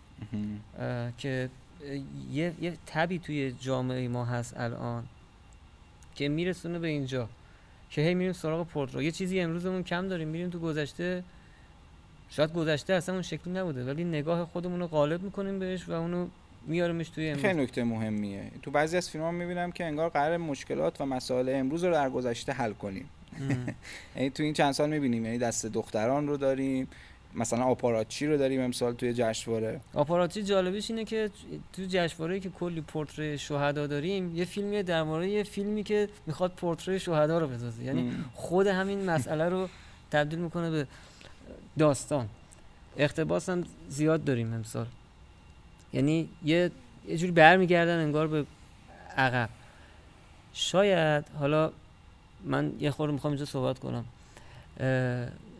شاید این کمبودهای امروز ماست که میریم تو گذشته حالا سوای اینکه گذشته واقعا چه شکلی بوده پیداش می‌کنیم. چون از آینده که یه مقدار معیوسیم میریم توی گذشته می‌شد مثلا تو دهه شست اینقدر بعضی از سردارهایی که امروز معروف شدن به این اندازه نسبت به بقیه شهدا شهرتشون بالاتر نبود. نه مثلا تو دهه 60 حسین فهمیده خیلی معروف بود. بله. نه باکری و همت و اینا. میشناختنشون قطعا ولی نه به این اندازه که همه جا در دیوارا عکسش باشه این حرفا. ولی ما امروز میریم سراغ حالا این که مال جشنواره قبل متوسلیان باکری و حالا این دفعه زین الدین شیرودی اینا یه چیزی امروز کم داریم مثلا توی مسئولینمون. احساس می‌کنم من یه متوسلیان می‌خوام که اینطوری حرکت بکنه قاطع باشه. در این قاطعیت یه نظمی داشته باشه. بگه من پنج تا شهید تو تمرین توی آموزش میدم 50 تا تو عملیات ندم. یا مثلا یه باکری می‌خوایم که خودش بره به عنوان شهردار مثلا یا برادر خودشو. امروز اگه مثلا می‌بینی با پدیده آقازادگی مواجهی اون سرداری که برادر خودشو جا می‌ذاره و میگه وقتی جنازه بقیه اینو میری امروز پیدا می‌کنی و فرمانده هم هست دیگه مسئوله. امروز میاری پیداش می‌کنی و می‌کنی قهرمان. میری مثلا اون زین الدینی که جلوتر از همه میپره توی رودخونه اونو میاری به خاطر اینکه هر اتفاقی که میفته مثلا انگار به شما گفتن مسئولین مردم صبر کنید تحمل کنید ولی خودشون مثلا یه طور دیگه به یه سبک دیگه زندگی می‌کنن. اون حتی توی پروین حتی توی تیه من اصلا کار به کیفیت این فیلم ها ندارم باز اینا رو می‌بینیم. یعنی یه چیزی امروز کمه و میری میگردی تو نخبه امروزت مثلا با نخبه که پروین بوده تو اون دوره متفاوته. تو میری پروین رو احضار می‌کنی. حتی لوتی امروزت. همه چیزت فرق می‌کنه و میری اونو پیدا می‌کنی. میگی آره قبلا لوتی ها این شکلی بودن. قبلا شعرا و نخبه هامون اینطوری بودن. مسئولینمون اینطوری بودن. و میاری اینا رو امروز این نمی‌دونم. پرویز خان اصلا چقدر فیلم جور در اومد با امروزمون؟ موقع که چون پروسه فیلم سازی می‌دونید که طولانی تر از مثلا یه ماه پیشه دو ماه پیشه. این از مدت ها قبل شکل می‌گیره. یعنی مال دوران ماست نه مال اه، 1402 یا 1403 که فیلم اکرام میشه. اون چیزایی که کم داریم رو رفتیم پیدا کردیم. این اون قسمتیه که از ذهن جمعی میاد. لزوما سیاست گذاری اون مسئول دنبال اینه که دفاع مقدسی ساخته بشه. حالا چه شما پورتره بسازی چه مثل تنگی ابوقرای هیچ کدومشون شناخته شده نباشن. یه سری آدم خیالی رو بیاری حالا اتفاقا نهایتا واقعی باشه یا نباشه. یا بقیهش هم همینطور. فوتبالیش هم می‌تونستی تخیلی بسازی. اون اینو نمیگه. ولی این از خود اون جماعت برمیاد. حالا میلاد چرا ما از امروز انقدر فراریم؟ یعنی به جای اینکه بپردازیم به مسائل روزمون میریم سراغ تاریخ. میریم سراغ شما. دهه های قبلی چون ببین ما مثلا فیلم بی بدن رو می‌بینیم که امروز داره اتفاق میفته فیلم مسئله مندیه فیلمیه که یک دغدغه روز رو داره مطرح می‌کنه. و این برخورد میشه باش توی جشنواره. یعنی عملا کنار گذاشته میشه که خب کلی هواشی و اینها داره. چرا ما نمی‌تونیم درباره امروز فیلم بسازیم؟ ببین من تو اینو سراغ دارم توی تاریخ سینما. وقتی که ما در ادوار مختلف سینما نقش پررنگ دولت رو می‌بینیم این اتفاق خواه ناخواه میفته ببین وقتی که یک دولت مدام داره سینما رو انگولک می‌کنه یه مقداری از شرایط فعلی وضعیت فعلی حراس داره. ترجیح میده که مسائل روز بررسی نشن. اینو مثلا ما تو سینما شوروی داریم. یعنی آیزنشتاین سالها بهش اجازه داده نمیشه که فیلم بسازه بعد از اون دوره طلاییش. بعد فیلم تاریخی مجبوره بسازه. تو همون فیلم تاریخی هم بهش گیر میدن که نه این ضد ارزش های روز ماست. یا ببین یه وضعیتی داریم ما توی سینمای ایتالیای قبل از جنگ جهانی دوم دو دسته فیلم داریم. فیلم هایی که از جانب حاکمیت بهشون کمک میشه با سرمایه های حاکمیت ساخته میشه. عموما فیلم های تاریخی هن فیلم های پرخرجن و در مقابل فاشیست یعنی. آره و در مقابل فیلم هایی رو داریم که عموما کمدین بی یا مثلا فیلم های به شدت هنری هن که میرن سمت هنرهای انتزاعی و هیچ در واقع ارتباطی با روز نمی‌گیرن. اینو من می‌بینم توی سینماهای دیگه در ادوار مختلف تاریخی. من حس می‌کنم ما دوچاره همچین وضعیتی شدیم. یعنی از این فیلم های متعددی که داریم می‌بینیم و ارگانی و دولتی ساخته شدن. اگر فاصله بگیریم بریم سراغ فیلم های دیگه مثل صبحانه با زرافه. زرافه ها یا مثلا مثل نبودنت یا مثل تابستان همان سال. می‌بینیم که باز این فیلم ها هم که ارگانی ساخته نشدن اما تو جشنواره حاضرن هیچ نسبتی با امروز ما برقرار نمی‌کنن. این به چشم شما اومد تو این جشنواره. حالا یعنی اگه بخوام بریم سراغ بقیه فیلم های جشنواره درباره بقیه فیلم ها صحبت کنیم؟ ببین خیلی سوال خوبی پرسیدی. من می‌خوام یه نقبی بزنم با به صحبت قبلیت و اینا رو با هم دیگه مچ بکنم و پاسخ بدم.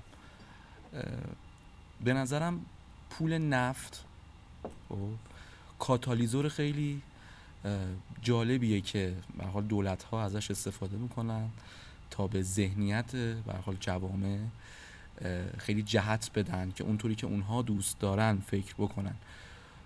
در سینما ایران هم همینه. ما الان به یک جمودی نشی دوچاریم به نظر من. یعنی سینمای ما الان از واقعیت کف جامعه جامعهمون منتزع شده. حالا اون موقعی که فیلم اجتماعی می ساختن اون موقعی که فیلم اجتماعی می ساختن که اصلا یه داستان دیگه داشتیم. یه داستان دیگه داشتیم. از اون وره بوم افتاده بودن. الان هم همینه. الان شما می‌بینی که انگار میل یعنی من اینجوری تصور می‌کنم که میل حاکمیت به اینکه یک سری از این سوژه ها رو بیاره و دوباره بهشون جان ببخشه به شکل خیلی عجیب و غریبی دوست داره که روی ذهنیت مخاطب تاثیر بذاره تا اینکه بخواد مثلا از نظر از بود تجاری به یه نقطه خوبی برسه یا بخواد فیلم ها رو به سوددهی برسونه. چون ما تأثیری می‌خواد بذاره؟ ببین تاس... من نگاه میندازم به دوران همین جشنواره سی و چهارم فجر اگر اشتباه نکنم که 94 سال 94 که آقای مهدویان با فیلم ایستا در قبار اومد. خب ببین نگاه ها به به حال وضعیت مملکت طوری نبود که اون فیلم ها رو بپذیره. وقتی هم که اون زمان من یادم خاطرم هست فیلم اومد بالا یعنی اومد توی بخش مسابقه بخش مسابقه هم اومد فکر کنم درسته؟ دو بخش بود. اومد جایزه هم گرفت. کسی جدی نمی گرفت فیلم قبل از اینکه حالا بخواد نگاهش بکنه این صحبت. ولی بعدش دیدیم که یواش یواش مردم باشه ارتباط گرفتن اومدن سمتش فلان. و به نوعی به نظر من می‌خواد ایده تغییر سینمای ایران رو به تعویق بندازه حاکمیت با این قضیه خب؟ یعنی با نگاه به سوژه نگاه به سوژه خیلی خوبه. نگاه به قهرمانان ملی ما خیلی خوبه. ولی در صورتی که ایرانی باشن اینها اینها از جلد خودشون بیرون نیان و امریکایی نشن. ما با سی- ما در وضعیتی که الان هستیم می‌بینیم که فیلم ها همونطور که آقای فهیم توی یکی از این مصاحبهشون هم گفتن من یه نقبی بزنم به این صحبت ها ما نمی‌بینیم که این به حال قهرمانان جنگ عاشق و شیفته به حال خدا باشن.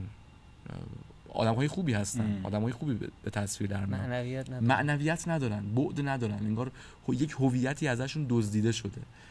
الان هم همونه. یعنی الان هم همون راه داره میره.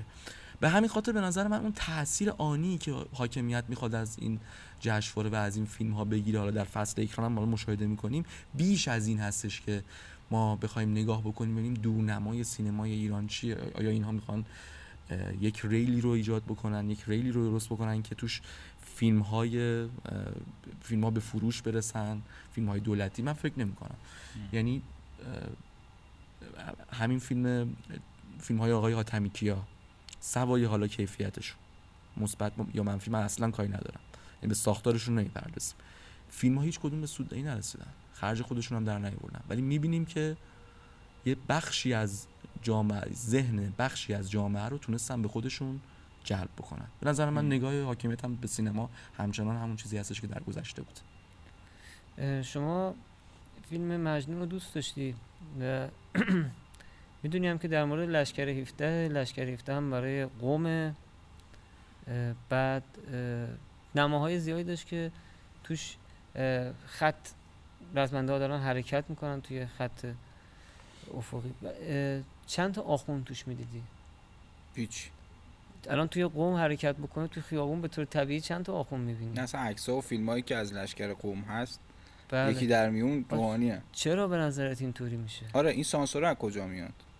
یعنی یه, یه مدتی مثلا ما زیاده روی کردیم توی تاکید روی مذهب. بعد انگار ملی گرایی ضعیف شده. الان میان میگن این تیم جمهوری اسلامیه نه تیم فوتبال رو. میگن. نه تیم ایران. بعد یهو میان جبران کنیم از اون ور اون میفتیم میفتیم به این. ورته که آیه عظیمی میگه. یعنی دیگه خیلی خب دیگه فقط اینا شما کار نداشته باشید که نماز شب میخوندن مثلا عاشق امام حسین بودن. اینا ایرانی که بودن عذر می‌خوام یه مسئله میونه کلومت انگار می‌خواد یه بخشی از طبقه متوسط رو به سمت خودش. جلب بکنه با این کار دقیقا اونایی که به حال خیلی خاک- بررسی. این که آره. بزرگواران سینمای دولتی مدیران چه نگاهی دارن به مخاطب یعنی مخاطبی که نشسته و داره این فیلم ها رو می‌بینه نزد این دوستان چه شکلیه یعنی این یه مسئله مهم ما همین مردمه. یعنی اصلا معلوم نیست این واژه مردم دلالتش به کیاست. همین الان ما تو خیابون حرکت بکنیم تو همین مح- محلی که هستیم چند جور مردم می‌بینیم. بعد طبیعتا محلمون رو عوض بکنیم شهر رو عوض بکنیم استان رو عوض بکنیم. کاملا پارادایم ما تغییر می‌کنه. ولی اون کسی که اونجا برنامه ریزی می‌کنه یا دور خودش رو دیده یا محلش رو دیده یا مثلا شهرش رو دیده میگه خب اینا مردمن. بقیه هم نیستن. وجود ندارن. یا یا اینم باز حتی درست نیست. من برای این مردم می‌سازم الان. من برای اینا ساختم که اینا رو نگه دارم. یا یا حالی بهشون بدم. مثلا الان طبقه متوسط ناراحته. اونا زیاد ناراحت نیست. نه الان کارگرا ناراحتن. فشار اقتصادی برای اونا بسازم. یه چیزی که امر ملی باشه همیشه هم همین اتفاق میفته دیگه. یه- یه مدت مثلا زیادی رفتیم روی اون قسمت تاکید کردیم انگار اینور خالی موند. خب حالا الان میریم اینور رو پرش کنیم بعد اونور دوباره خالی میمونه. یه چند وقت دیگه ممکنه باز خلایش یه جور دیگه خودشو نشون بده. مردم کسانی هستن که رسانه دارن. خلاصه اگه بخوام بگم مردم کسانی هستن که رسانه دارن و هم حالا اپوزیسیون و هم حاکمیت رو اون قضیه خیلی تاکید می‌کنن. یه نکته دیگه ای که من می‌خوام در صحبت کنیم اینه که خب نقد هایی وارد میشه به فیلم هایی که تو جشنواره هست. اولا اینم بگم که اتفاق ویژه ای نیفتاده. یعنی ما هر جشنواره ای هم نگاه کنیم الان شما اسکار رو ببینید که اه، کاندیداهاش هم مشخصن. اون ده تا فیلمی که کاندید بهترین فیلم سالن به نظرم دو تاشون فیلم های خوبی هن امریکا 600 تا فیلم در سال تولید می‌کنه. یعنی خیلی در جهان هم در سینمای جهان هم خبر خاصی نیست. حالا من عشق کلاسیک هم شاید دارم تون میرم. حالا در ادامه نقد هایی که وارد میشه به جشنواره امسال و سینمای سالیان اخیر یک نکته ای مطرح میشه که فکر می‌کنم این نکته بسیار رهزن و خطرناکه. من به نظرم هنوز مسئله اصلی فیلم های ما فیلم است و بعد کارگردانی. یعنی ما تو خود سینما می‌تونیم خیلی از مشکلات رو حل کنیم برای اینکه کیفیت فیلم ها کیفیت بهتری بشه با همین وضعیت. اما به جای اینکه به این مسائل پرداخته بشه یک عده‌ای هستن که میگن دلیل ضعف سینمای ایران نبودن عده‌ایه که. بیرون نشستن. من حس می‌کنم این خیلی رهزنه و می‌تونه دوباره آدرس اشتباه ما بده دوباره ما برای بیماری جدیمون مسکن بخوریم. می‌خوام ببینم نظر شما هم همینه. یعنی آیا حالا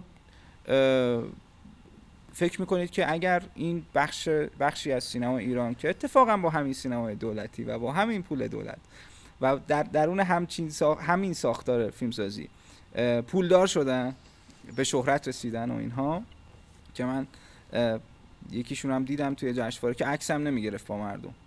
حالا بگذاریم از این قضیه. به نظرتون برگشتن این بزرگواران به سینما ایران و فیلم ساختنشون حالا من که خیلی دوست دارم این دوستان فیلم بسازن این راه حل سینما ایران یا نه؟ مسئله چیز دیگه ایه. مشکل سینما ایران جای دیگه است. یعنی راه حل سینما ایران اینه که اینا برگردن دوباره؟ نه ببین میگن که میگن برگردن، این, این این- آدم ها نبودن ما جشنواره ضعیفی داشتیم. آلترناتیوشونه دیگه. یعنی. برگردن که نه من فکر نمی‌کنم. شما الان نگاه کنین فیلم آقای افخمی رو من مثال می‌زنم. ارسطو خوشرزم جایزه گرفت دیگه برای این فیلم. ارسطو خوشرزم کجا بود تا پیش از این. خب. علی سقفی ها کجا بودند؟ بازیگر نقش احمد توی فیلم احمد و معلوم اسمش خاطرم نیست. سالایی بله بله. اینا کجا بودن؟ به نظر من سینما راه خودش رو میره. یعنی ما به حال سینمای ما از یک سری آدم متوسط به وجود این تشکیل شده که اگر حالا آقای A بره جاشو خانم B پر می‌کنه به نظر من این نمی‌تونه پاسخ سوال های ما باشه که آقا ما برگردیم به گذشته همون رانت ها رو با, با همون آدم ها بدیم و اه، کار رو با اونا پیش ببریم. این راهی که داریم میریم راه غلطیه. تفاوتمون هم با دیگران نه تفاوتمون در سینما بلکه جست سی... سیاسی متفاوتمون باشه دیگه. من کاملا هم نظرم تو. همین دوره جشنواره چند تا فیلمساز داشتیم از نسل قبل. مثلا آقای افخمی بود جعفری جوزانی بود. با فیلم های کلاری بودن. کلاری. با فیلم های و آقای- ورزی و خانم شاه اه، شاه حسینی تاکید داره. حالا خانم شاه حسینی رو یه لحظه بذاریم که نه اصلا خ- خ- خانم شاه حسینی بله فقط ما. وقتمون هم کمه یک دو دقیقه دیگه به این بحث بپردازیم. بعد من یک سوال نهایی رو می‌خوام مطرح مورد. عجیبه اونه که سن چطور هنوز ولی با فیلم های خیلی از این بزرگواران خاطره هم داریم. خب؟ منتها واقعا وزن جشنواره رو کدوم فیلم ها تشکیل می‌داد؟ باز همین فیلم سازای جوون بودن دیگه. یعنی فرض کنید که حالا غیر از افخمی و جوزانی و غیر از یه سری دیگه هم می اومدن. باز چه اتفاق می افتاد امثال بهشت تبهکاران و صبح اعدام و پر... معجزه پروین و غیر ذالک تکثیر می‌شد و مثلا به جای شما باغ کیانوش و پرویز خان و آپاراتچی و غیر رو راه نمی‌دادی. اون نتیجهش اگه اون دوستان برمیگشتن نتیجهش همین میشه. بسیار خوب. یه سوال پایانی هم داشته باشیم که یه ذره بحث رو سنفیش کنیم. به عنوان منتقد که حالا تو این روزا خیلی زحمت کشیدید و فیلم ها رو می‌دیدید فیلم ها رو پشت هم می‌دیدید جشنواره خیلی جشنواره فشرده ای بود رسالت خودتون رو چی می‌دونید؟ یعنی به عنوان منتقدی که حالا تو این فضا نقد کردن نوشتن و کار کردن با توجه به فضایی که داریم بین همکارامون کار سختیه. رسالتتون رو چطور دیدین و نقد رو چطور می‌بینید و وظیفه خودتون رو به عنوان منتقد در سینما ایران اگر میلاد جان حالا حقیقتش اینه. که ما دوست داریم سینما رو. و یه مقداری از این داستان رسالته توی همین عشقه در میاد. یعنی قبل از اینکه حساب کتاب بکنیم که می‌خوایم چی کار بکنیم وقتی سینما رو دوست داری چه اونجایی که نقد می‌کنی چه فریاد می‌زنی چه اونجایی که می‌کشی عقب دفاع می‌کنی اینا خود به خود در میاد. من بالاخره هم ایرانی هم هم اعتقادات خودم رو دارم و هم سینما رو دوست دارم. ترکیب اینا با هم میشه اون چیزی که توی کارم در میاد دیگه. حالا با جزئیات مختلف همش توی همین پارادایم قرار می‌گیره. من چون میلاد رو می‌شناسم یه تکسر عجیبی وجود داشت در جمع نویسندگان روزنامه فرهیختگان امسال و می‌تونم بگم که میلاد خیلی کار جدی کرد امسال و.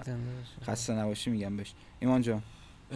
من به نظرم مراد ما از سینما این هستش که حالا در هر سنفی که هستیم آدم های بهتری بشیم با فیلم دیدن. نمی‌خوام شعار بدم. ایوه. آدم های بهتری بشیم از این بخل و حسادتی که به حال مخصوصا توی متاسفانه این سنف وجود داره. چون ارزش افزوده هم که نداره. نقد ارزش افزوده ای نداره. یعنی از نظر نه نظر ریالی نظر معنوی چیز خاصی به آدم نمیدن. تنها به نظر من رسالتمون همینه. همینی. که بتونیم با سینما تمرین آدم بودن بکنیم. ما سعی کردیم منتقدای جدی باشیم و منتقدای حرفه‌ای باشیم.